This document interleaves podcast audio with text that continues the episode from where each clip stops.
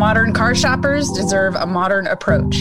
This is the CarBiz podcast where we're throwing out the traditional approach to selling a car with common sense strategies that just plain work. I'm Elise Kephart, and in this episode, I'm going to drop down three things that you can do right now for everybody's favorite lead TrueCar texting leads where you don't even got the real phone number. Let's go. I think if you ask anybody that really knows me, who is the most competitive person that they fucking know, it's probably gonna be me. Even my own mom. My mom was like, Elise, you are so competitive in everything that you do. And I'm only sharing this little backstory because I always love a good challenge. I, I always just gets my blood boiling. So here was my most recent like brain surgery. How do I fucking get around this? Because I really uh like it, this kind of shit grinds my gears. And here it is. When the first time, the first time Z's, if we rewind the tape, that I ran into while I was in store, a TrueCar texting only opportunity. We'll call it an opportunity, not a lead, right? So, TrueCar texting opportunity. Now, if you've had the joy of working a TrueCar texting uh, opportunity, then you know how those roll, right? It's so cute, y'all. Like you don't even you just get to text.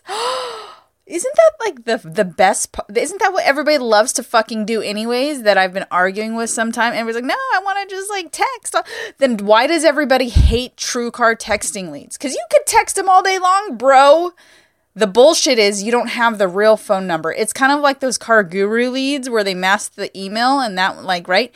But imagine that like now now you are texting and it seems great. Fuck man, does it play with your emotions because texting is like you it's like you're talking to somebody, man. Like if you're in BDC, you go dry spell sometime and you're texting and it feels so good and then you know where it goes? Fucking nowhere. Not every time Okay? Maybe like a once in a never like ask anybody who's ever worked those opportunities and they'll tell you they fucking hate them. Like they don't even want to work them. They want to they because why? But why is that? Think about that for a minute. Let's rewind the tape on this. Um, the customer filled out all that information. Isn't that crazy? Does isn't that a good opportunity first off, right? Like if you're an Allstate member or Geico member or an American Express, any of those TrueCar or if you're gonna pull it back, OG the uh, uh, the Zag companies, right? But they're so fucking scared of us, the dealership, like the consumer, right? Like the the Geico member, they filled all this bullshit for this op- like for to to get this membership for pricing on whatever car in this crazy inventory shortage that we're all living. And yet you don't even have the real phone number. So why do you hate these leads so much? Maybe it's like a reflection you need to put on your fucking self and realize, hmm, well, if we didn't like, um, weren't like shisty with our customers, maybe they would trust us just a little bit. But no, now we're in this challenging little bucket where you're not even to have the real phone number and you're to feel really good about it. And it's to tease you because you're to feel good about texting these customers. But you know what? I'm to give you the solution. Rather than complain about it, here are three things that you can do get so passionate about these leads, man. Three things that you can do rather than just like be a negative Nancy all the time. And I know it's frustrating as fuck with these leads, but I figured out a way. Why? Because I'm the most fucking competitive person on the planet, and I will always figure out a way to make sure that things are always in y'all's favor. The dealer, the BDC, the internet team, uh, the people that that that support me and my family, the the you guys. So Rewinding the tape, here are three things positively that you can do uh, effectively to win with these customers. Number one, I do not send the fucking text opt in to whatever bullshit number uh, that TrueCar gives me. I don't. If you do that, th- you will blow your horn. Like, blow your horn, meaning, like, I don't know if that's a term. You're going to, like, shoot yourself in the foot. So this isn't TrueCar process, okay? This is Elise Kephart fucking like brain surgery process if you really want to win with these customers. I want the real fucking phone number. Now, I'm not gonna abuse that trust, but the first thing you need to write down is don't send the fucking text opt in. Number two, you're gonna treat it now at this point almost like an email only, okay? Don't overwhelm the customer with any kind of bullshit. It's a very simple email that ideally, I don't know, maybe if you're on my little snippet program, you'll have these, but ideally you have kind of this uh, psychology of these short sent from my iPhone emails where it's two easy questions. Hey, I want to make sure I get you proper pricing information. Is the year, make, model showing up on my end correct? And I apologize. The number showing up on my end, I mean, you put number showing up on my end 0131 um, is was was incorrect to text. Like, what's the best number to text?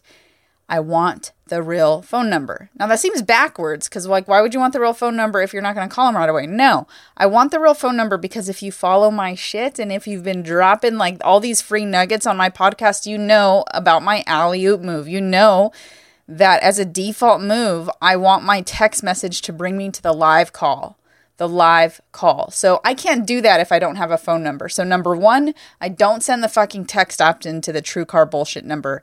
Number two, I treat it now like an email only customer uh, where I'm asking too easy, kindergarten, applicable, instinctual customers that are to this type of customer. If it's a TrueCar customer, if it's an Allstate, Geico, American Express, all those crazy things, you know that they are price driven. You, you should you should know better, yo. Like they don't nobody memorizes their AAA number and like types that shit in and like without having to go through like a little bit of FBI work to figure out how to do like they went through some process to sign up for that shit for you to even get the opportunity into your CRM that went dink and gave you a little bit of a hope and then you saw that it was a TrueCar lead with the fake phone number and you got demotivated. I'm giving you legit shit that works. Like if you were like, "Wait, can you screenshot it or it didn't happen?" Re- yeah, remember that episode? Yeah, I got screenshots. I was just on site last week. I have screenshots like successfully consistently now with this. So, don't don't uh, send the text often. Treat it like an email. Repetitively sort of ask uh, those emails, right? That's if you're on my snippet program, you know how that works until I get the heartbeat.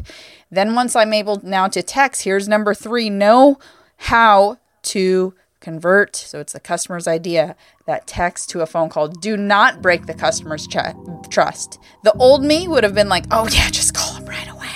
Yeah, no, bro, I want to set myself up for like the smoothest of all fucking smooth shots of a phone call. How do I do that? I build up to the phone call. It has to be my customers, my clients' idea. That trust wall has to drop down.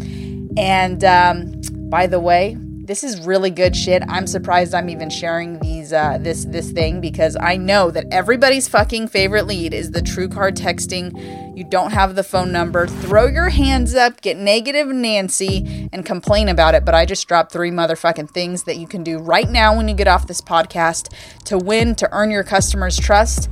Let's go. Stop complaining.